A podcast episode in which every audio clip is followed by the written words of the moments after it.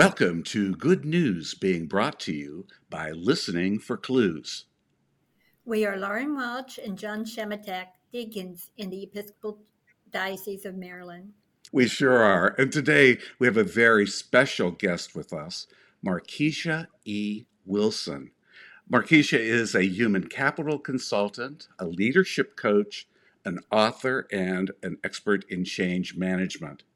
In her bio that she provided for a TEDx talk that she's given about forgiveness as a powerful tool in the workplace. This is how she describes herself. Being an authentic leader is difficult, and especially difficult if you are a woman. Even more challenging if you are a woman of color. She is a human capital professional with over 15 years of proven experience in strategizing and partnering with leadership teams to design and empower dynamic workforces. Markiesha is a leadership coach with a unique ability to ignite growth through challenge. She is an expert level facilitator and designer of highly rated interactive leadership and communications courses for adult learners in the defense and financial industries. Welcome, Markiesha. We are thrilled to have you today. I am thrilled to be here, Jon and Lauren. Thank you so much for this opportunity to share with your listening audience and for this invitation just to chat with y'all. I'm super excited about it. Markiesha, we are too. It's a joy to have you with us. So, you are a human capital consultant uh, that helps leadership teams to empower their workforces. What inspired you to to do this in the first place? Oh, what a great question. You know, there are some things that find you, right, that you're doing, and then you realize, oh, shoot, there's a title for this. For me, I was doing training and development work and spent a lot of time uh, working with different groups. And during those training sessions, so many of them would say, well, you know, it's a bigger problem than we're being trained for. Training isn't always the answer. And that was really clear to me as a training and mm. development professional. The training is often given as the answer for many organizational problems and for leadership challenges. So I was able to see that and found an opportunity to get into an organization where I could speak to leaders at their level about creating strategies that would go further than a four hour training. That makes sense? Mm-hmm. Yeah, it sure does. Now, what has impressed me is I've learned something about you and listened to your TEDx talk, which I highly recommend to folks to do that. It's fairly brief. I mean, it was only like 12 minutes or something, right? That's the requirement.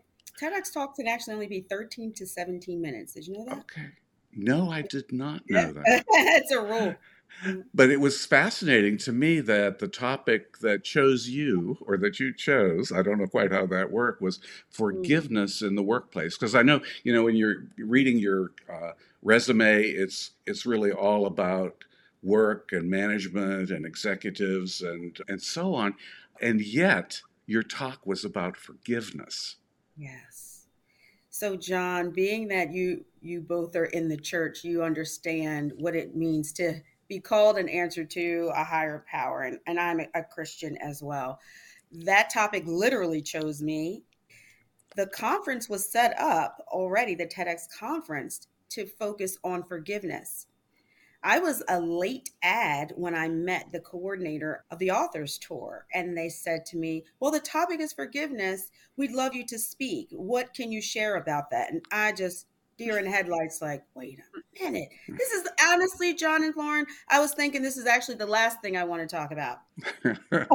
Be in full transparency. And then as I, I worked on what my offer would be to the community yeah it made so much sense. It came to me like boom.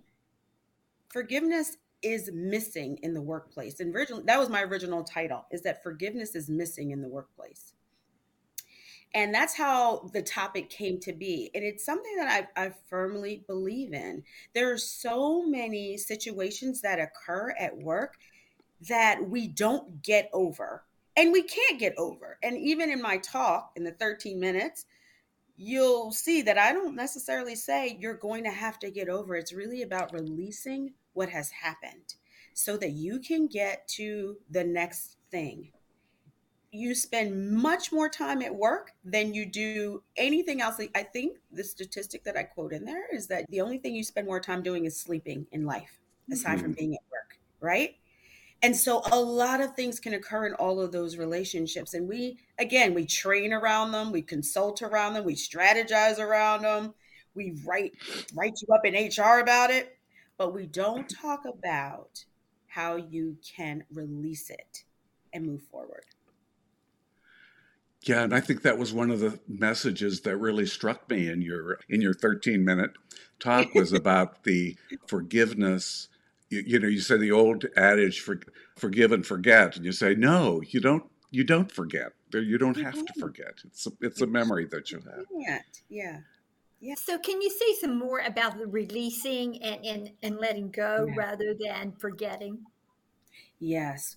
And, and, you know, since I've done this talk, Lauren, I have been asked this question. Now I'm an expert on. I'm like, wait a minute. I'm still working. Listen, we're all works in progress in many ways, right? So the releasing to me has become, mm-hmm. for lack of a better phrase, a brainwashing. It is a brainwashing and a heart washing, right? I believe that the heart only has so much capacity to mm. hold. It can hold joy, hate, hurt, pain, but it only has so much capacity. So if I'm holding on to the pain of someone offending me in the workplace, making some insulting comment, if I'm holding on to the hurt of not being invited to participate in this leadership thing or that thing, if I'm holding on to offense of any of any kind, any any sort of negative problem that I've had, that gives me less capacity to enjoy the work that I'm doing. And so I have to force myself to process, to think on the positive things, right? We know that that is in Philippians, right?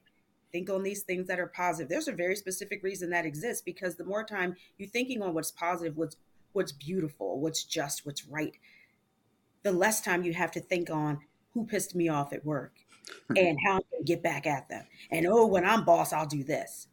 So for me, it's about intentionally forcing my thoughts on the positive so that I push down and push out the negative. That's really the only way I can speak of it. Now, in our coaching training that I've done at Georgetown University, we talk about changing neural pathways and so on. And, and that's the science of it all. But that's the truth of it for me on the day to day basis is a brainwashing. Markiesha, you cannot think about how these people got on your nerves. You have to think about the joy that you feel when you mentor a junior consultant. And that's what works for me. Yeah, Lauren and I have so often said the joy is what's missing. And this is one of these yeah. amazing themes, it sounds like, in your life.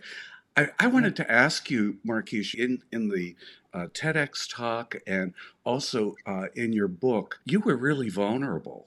Mm-hmm. You shared some very painful information about uh, about your past, your relationship with your parents, your father's death, and I'm just wondering, have you incorporated that also in your leadership training and your consulting? Do you show that kind of vulnerability when you thought of think about I'm an audacious black woman and I'm going to model this, and on the yeah. on the one hand, and on the other hand, here you are with your heart open. Yeah wow, there's like 10,000 ways I can answer this question. So I'll go the easiest way. The easiest way is have I incorporated it in my trainings and my work with women? The answer is yes, in a very strategic way, in that I believe that all of the the pain and things that I have gone through has enabled me to put work pain in its proper perspective. Hmm. So that's w- one of the things that I think occurs in the lives of men and women is we endure a lot at home, put on a nice suit, cover it up and come to work. And I I bring that forward by saying I did that for years, right? Showing up nicely dressed and stuffing down all of this pain and regret and sadness, right? And so the vulnerability that I show in the book, I believe, oh gosh, there's so many ways I could go with this, but the, what I believe about that is that I was at a place where I realized that those things that I went through enabled me to go through and thrive in the work environments that I had endured as well. I didn't realize that really, I'm being honest, until I was putting the book together because I initially and intentionally set out to give a blueprint to women and men and young people to follow these eight steps to get through corporate America. But in the writing of it, I realized hmm. that I was going to be using stories. And as I got to each story, I realized, yeah, that was the lesson there. If I could take the troubled relationship with my mother, endure that, still love her to the best of my ability through that, then surely I could figure out how to come to work and take all kinds of things from upper management process it, smile, and push through it. It was sort of one fed the other. So when I when I speak in a vulnerable sense or, or speak from my vulnerability, those challenges that I've had, I know that I'm speaking from a place of experience and strength, and it can make those workplace challenges that feel insurmountable, it puts them in their proper perspective. Something else to just to say and uh, your listeners don't know this you probably don't know this that i, I share when I, I give my book signings and things is that my book went on amazon october 21st 2021 i do talk about this in the ted talk and that is the same day that my father took his own life. And and we're coming up on that anniversary so i'm already like huh, getting to that part where you know when you come up on the anniversary of things. And I tried, I just was like, God, in his divine timing, there's, I was trying to focus on the book, but there was no way for me to separate them now, right? You're asking me, do you bring it in? Well, I don't, I can't separate them now because they occurred on the same day. And what I can say to people is life is like that. Life is like that. You can be on an extreme high and plummet in moments to an extreme low. And it's getting through those lows because you have the encouragement of the high that gives you hope, right? That you can get through them to the next side, to the other side. So I, I can't get away from it now, John. And it's mm. like they're they're linked forever. These stories. Mar- Markiesha, you are integrating your whole life so yeah. together, I mean, so the, the pain teaches you a lesson and you can get through to the joy by working with it because we do have to work with the pain. We can't just ignore it. We can't. In the beginning, you were stuffing down. What mm-hmm. has surprised you with all that you're doing and working with the people that you work with? Oh, I love this question, Lauren. The, what has surprised me is the impact on people I just did not expect. Right. So when I wrote the book, I pictured young Markieshas, right? Like coming into corporate America, you're young, you're black, people have told you you're brilliant, you've been the only this, that, only, only, only a lot in these rooms, and you need some support. So I pictured little Markieshas. I also pictured little Laurens, like, okay, starting my career, how do I make it through male dominated corporate America? So I pictured women of all shades. I pictured young Harithas. I pictured women of all shades, right? I did not picture Johns being impacted by my book. But there are Johns and Donnies and Ricks who have reached out to me saying this book has impacted them. And and that has been the biggest surprise because I I I really thought women will pick it up. Right? My friends will read it and I thought people would just, you know, read it to see if they were in the acknowledgments, but because the acknowledgments that was the hardest thing for people for me to write. People keep asking, "What was the hardest chapter?" The acknowledgments, because I kept changing it, adding a person, but but I really just didn't expect that.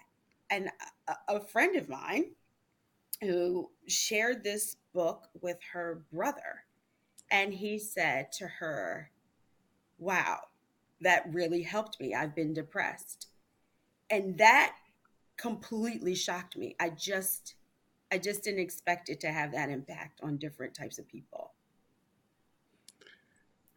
And let me affirm that as someone who's read your book, a little skeptically at first, because I right. thought, you know, what do, what could this possibly have to say to me?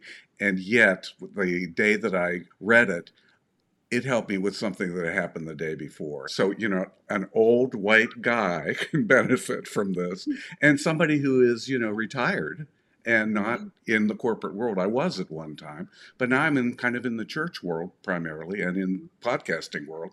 It's applicable. It applies to everyone's life situation. So yeah. I just got to thank you for for doing this. It's and the way that you the way that you did it. So you're an author now, and this book, uh, I, I, imagine, triggers people's interest in you and so on. What is it that you do on a day to day basis that's making a difference? Is this a consulting business? Do you yeah. do you do motivational speaking types of things? I'm very mm-hmm. much like my daughter in law. I've got I've got Excel spreadsheets for everything. So I'm very task and list oriented. So we need that kind of person in the world for sure. Yes. But could you tell us a little bit about your daily work and how that is mm-hmm. actually making a difference in people's lives? Sure. My daily work, I spend I, I dare not draw the percentages out, but I spend probably most of my time still doing human capital consulting. I work in a couple of government organizations and some intelligence communities around people problems. So I make a difference there working on leadership development programs and organizational development challenges that they're facing. So that's what most of my actual work looks like. And then with regard to the book, I've been invited to to talk about my book and a number of different organizations and even family groups and book clubs.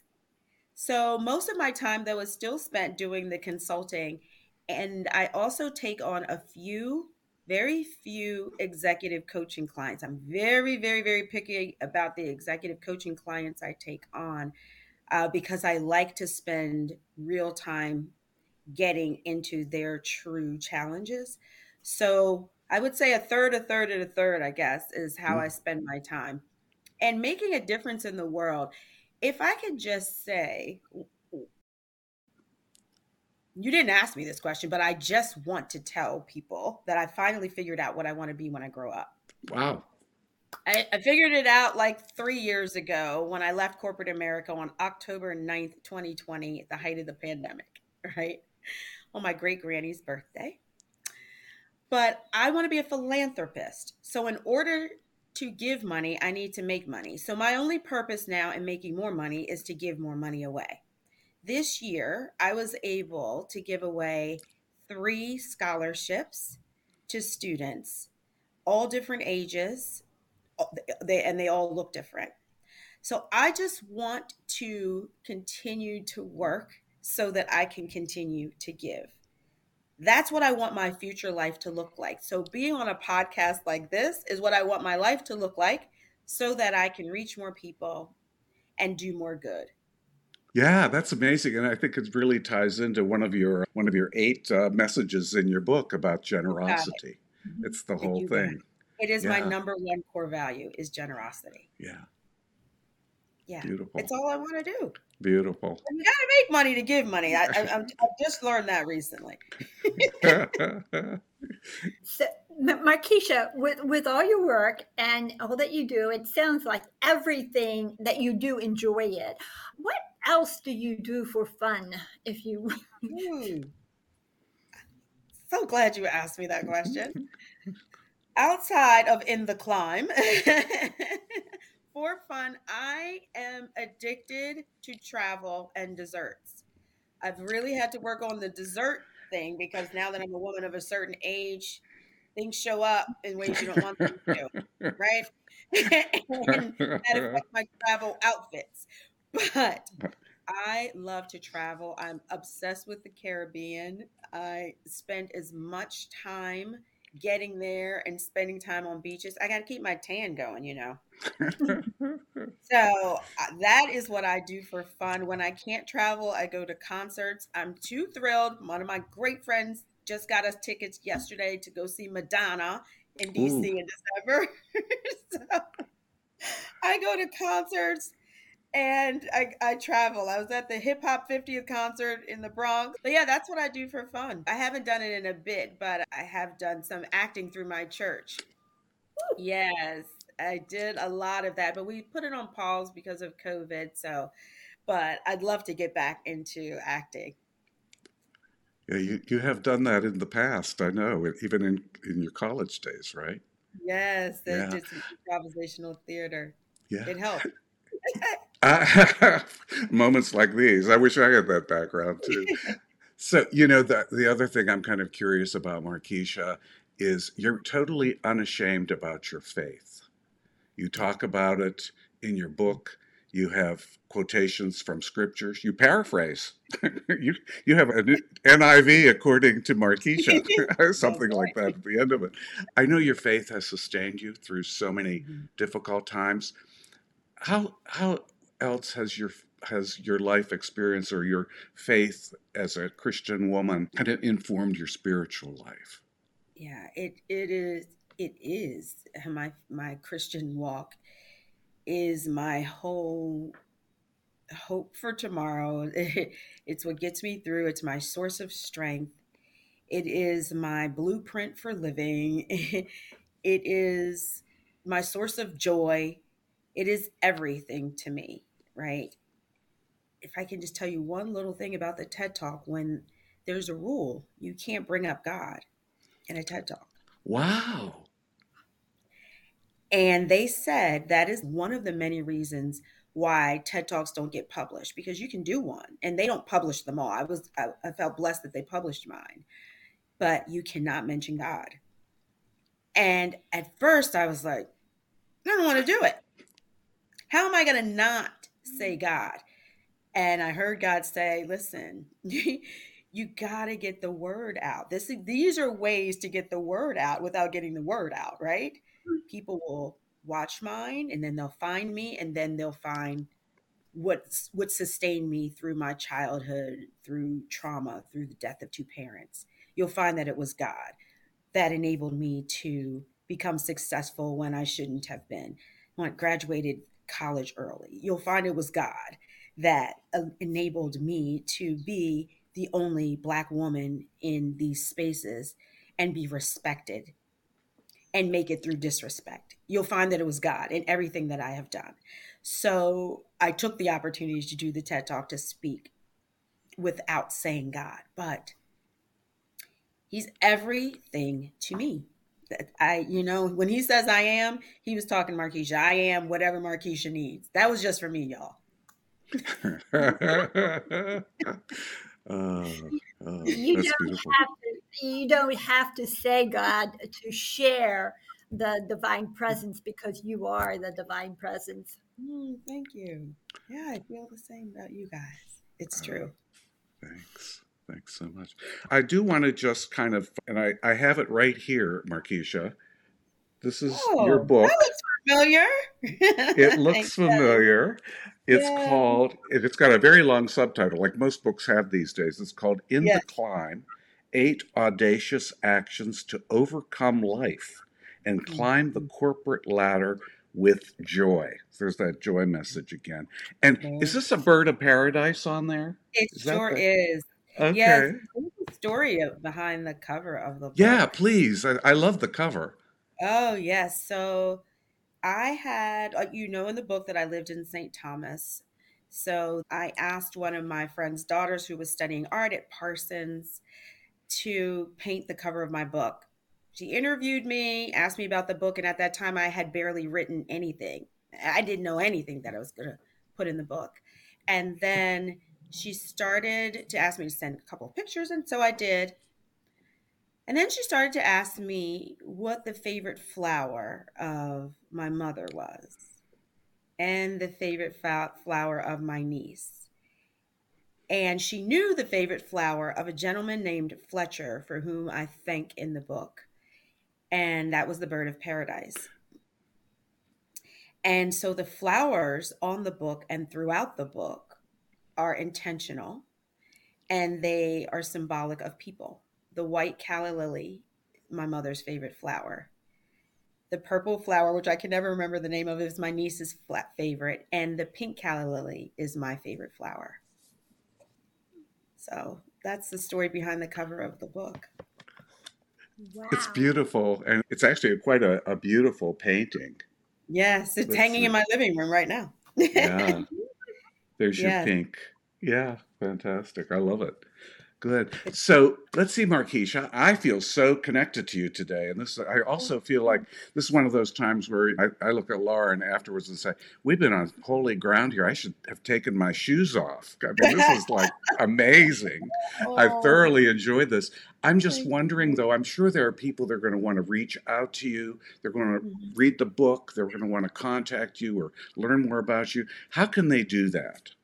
Awesome. Well, sure. The book in the climb is on Amazon, and the audiobook version just came out last month on Audible. The cover is different on that one. Intentionally, by the way, I took off my face so Johns would look at it and say, Hey, I might want this book. beautiful, beautiful. Okay, So that's on Amazon. On Instagram, you can go on there. I mean, look, I'm not a big Instagram person, but it's Wilson Chapman Coaches, C O A C H E S at the end, okay. Wilson Chapman Coaches. My website is wilson chapman, C H A P M A N dot com. That's really the best way to get me. But if you want to shoot me an email, it's pursue joy at wilson chapman.com. How amazing. Great. And we'll put all those uh, links in our show notes so our viewers and listeners can find them easily and and get to you easily. So Markiesha, thanks. I've just I've just really enjoyed our conversation today. This has me been great. Me too. Me too. It's been such a thrill to meet you both and share this time with you. I hope your listeners are are continue to be blessed by your podcast and thank you for what you're doing Bad news is on 24 7 on about 40% of the channels that we watch. And good news is almost never, ever on. So I love that you all are doing this for the kingdom. And I appreciate the opportunity to be a part of it. Thank you. Markiesha, before we leave, you have shared so much wisdom with us already. Is there anything else you would like to share? sure. It is that in all that you do, remember that someone needs exactly what you have. And all that you become, remember to still make time to give that thing that only you have to other people. That's all I got. Mm. Thank you. That was, thank you. yes, thanks so much. Thank you. What a joy this has been. I hope I get to come on again. Listen, we're going to do another series next year, so we would love to have you back. Jon and I also want to thank all those who are watching and listening with us today. We cannot do this without your participation. So please take a moment to comment, like, and share on all your social media sites. And again, Thank you for the gift of your time with us today. Until next time, peace and blessings. Good News is being brought to you by Listening for Clues. You can find us on our website, listeningforclues.com, our YouTube channel, our Vimeo channel, and just about every podcast platform that there is. Hope to see you soon.